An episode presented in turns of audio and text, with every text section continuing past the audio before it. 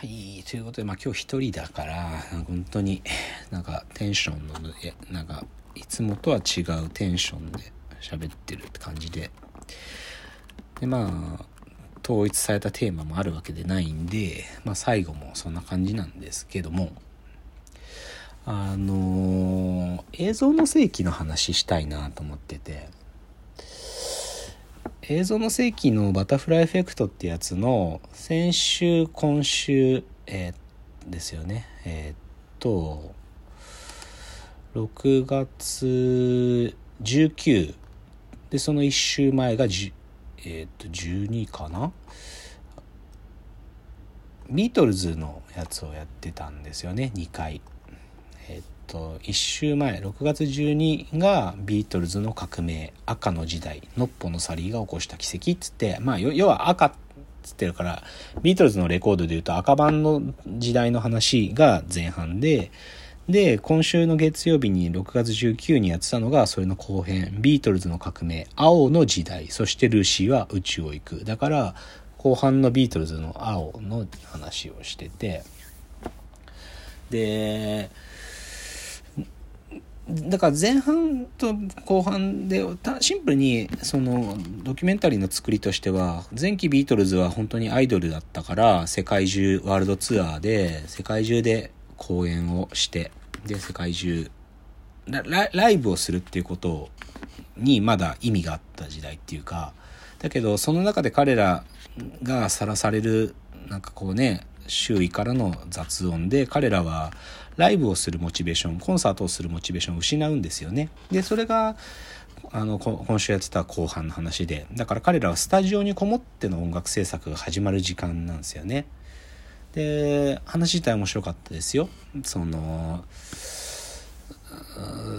サージェント・ペーパーズ・ロンリー・ハート・クラブ・バンドあのアルバムの話から始まるんだけどだからあれはやっぱすごいですよねだからビートルズがコンサートをしなくなって半年からもうちょい長い時間かな78ヶ月ビートルズが休養するんですよね。でその間にある意味ではなんかあすごい短い期間でうわーっと盛り上がったものが冷めるのが早かったってその半年で思われちゃったけどそう思ってみたらとんでもないアルバムが出てきてもうロックって範疇を超えてたっていうかね。芸術になってたっていうそういうのが始まった時間が今週の後編でだからまあ面白いんですよね。なんかねなんか出てくる人たちが自分たちにとってのビートルズのことを語るんだけどビートルズっていうのは自分が生きることにとっての、まあ、何かではあるんだみたいなことをそのソ連の政治家が言ってたりとかね。ビーチボーイズのブライアン・ウィルソンとかもだからそのサージェント・ペーパーズのアルバムっつうのは最高のアルバムなんだみたいなね言ってたり。まあ、そうなんだそうなんそうそう。だからブライアン・ウィルソンっていうか僕もビーチボーイズむっちゃ好きだったからていうかビーチボーイズぐらい僕らがハモリがうまければビーチボーイズのカバーしたかったんだよな。サーファーガールとかめっちゃやりたいと思ってたんだけどそんなに僕そもそもハモられるともう自分音取れなくなっちゃってできないから無理と思って諦めたんですけどでもそのブライアン・ウィルソンもそのなんか出てくるんですけどあと確かブライアン・ウィルソンのドキュメンタリーが今アマゾンかなんかで見られるようになったんだよな。ブライアン・ウィルソンそうそう。サーファーガールとか作ってた頃の話とかまで触れてるやつとかあるんでそういうのもあってんでちょっとそれは見なきゃなって思ってるんですけどあそうそう話を戻すと。で映像の世紀でバタフライエフェクトビートルズの革命で前編後編はめちゃくちゃ面白かったですよ。面白かった。けどね僕正直言うと映像の世紀長らくファンですけど前から言ってるんですけどこのバタフライエフェクトは作り方があんまり良くねえって思ってるんですよ。その映像の世紀はある意味この100年っていうか映像を映像を記録するってことが生まれて100年経つ。その昔のアーカイブとかも含めて特に前半の頃は20世紀に起きた悲劇を忘れないためにっつってアメリカと NHK アメリカのえ CBS だったあの、まあ、どっかの局と NHK が共同で始めたプロジェクトで、まあ、それで最後は NHK だけでやりやり続けるんだけどそそういう問題意識で始まったのが映像の世紀だしその後にある新映像の世紀とかいろいろシリーズは続くんですけどこのバタフライエフェクトっていうのは正直言うとこれこれこういう一つのきっかけがあったのでこの大きい歴史的なうねりが起きたっていうまあそういう視点で書くんですよ。で正直言っちゃうとそれはかなり作為的なことが行われていてでもそうであるがゆえにカタルシスが来やすいんですよ。で僕はこのラジオトークの中でもあのドイツのメルケルが出生になるまでの物語の回は出色だとかもしくは冷戦を終わらせるきっかけになった？鉄のカーテンが壊れる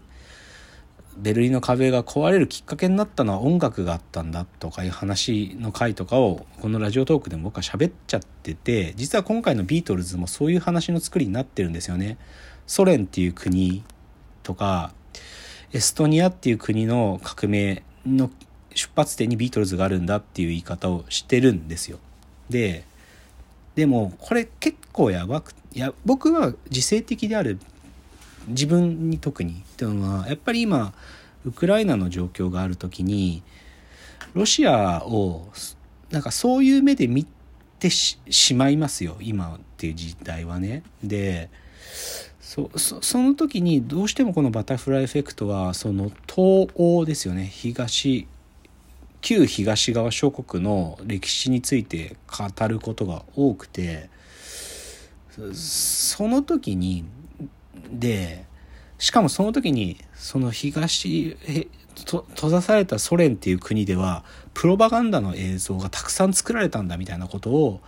今回のバタフライビートルズのバタフライエフェクトの話の中でも言ってるんですよ。なんだけど正直言うと映像の世紀はひょっとすると今彼らの作り方自体がプロパガンダをやってるんじゃないかっていうふうになってる。なぜなら5月に放送した「独ソ戦地獄の戦場」って回があってそこの中で情報が不正確だったと。でそれを修正したってことがニュースになったんだけどもスターリンの発言だって言われてたものがソ連の別の人別の軍人のものだった。あとかね。なんかそうそう。スターリン最近のスターリン研究の内容がはちょっとからすると違うこと言ってとを映像で使っちゃってたとかね。で戦闘シーンとして流してる部分が実は軍事演習の映像が混ざっちゃってたんだとか。うんなんだったかな。そうそう。なんか独ソ戦が終わってみたいな話の期間が間違ってたとかね。あとはプーチン大統領の発言の翻訳がちょっと文脈から違うんじゃないかっていうので直したとかこの辺がニュースになってて少し、まあ、良くないですよね。やっぱりね。何て言うか。これだけやっぱりこウクライナの状況があった時に冷静な目で見なきゃいけないと思うんですよね。なんかいややっぱロシアひでえことしてるだろっていうなんか前提がある上でだけどなんかその契機になっちゃってるみたいなものを描く時にその映像がしかもアーカイブから掘り当ててきてるものを強引に編集して一つのストーリーを作ってるって意味では相当抑制的にやらなきゃいけないですよ。だけど映像の世紀のこのバタフライエフェクトはその作り方とかその企画自体がねそういうふうにちょっとの変化から大きい歴史的な時代のうねりが生まれるっていう作り方をするって企画自体がそうだからこそ抑制的でならねばならぬ。カタルシスが来やすいからプロパガンダになっちゃいますよ。ああいう作り方なんだから。だから自分たちがプロパガンダやってないかってことはなんか相当気を使ってやってほしいですよね。なんか好きなものだけに映像の世紀が。なんか、ま、ちょっとマジな話なんですけどね、まあ、ビートルズはかっこいいんですよ。ビートルズはかっこよく描かれててはいはいその話です知ってますとか知らない話とかも出てくるからああやっぱすげえなとか思うし60年代っていう時代の何て言うかもう一回再発見でもあるからいいんだけどでもその番組自体がプロパガンダをやっちゃってはいないかっていう。だってその作品っていうかソ連東ヨーロッパで散々プロパガンダ映像が作られたってことを言ってるんだから中で。だったらお前たちが作ってるものはプロパガンダになってねえかってことには相当抑制的にやってくれなきゃって思うっていうのはちょっと気になったんですよね。なんかね月曜見てて。うん。だからちょっとそこはなんかちょっとマジな話最後でした。じゃですね来週また深谷さん帰ってくると言ってたので来週は通常通りのお届けになると思います今日はちょっと一人なのでちょっといろんなことをうにゃうにゃ喋っていつもと違うテンションでおしゃべりしましたえ、ご意見やご感想ですね、フォームから送っていただけると嬉しいです。ここのとこ疲れてたので、なんかその、もし送っていただいてたらちゃんと答えられたかなっていう心配だったんですけど、あの、今だったらちゃんとリクエストあったらお答えできると思うので、送っていただけると嬉しいです。ではお、お別れの時間やってまいりました。わーわー言っております。お時間です。さようなら。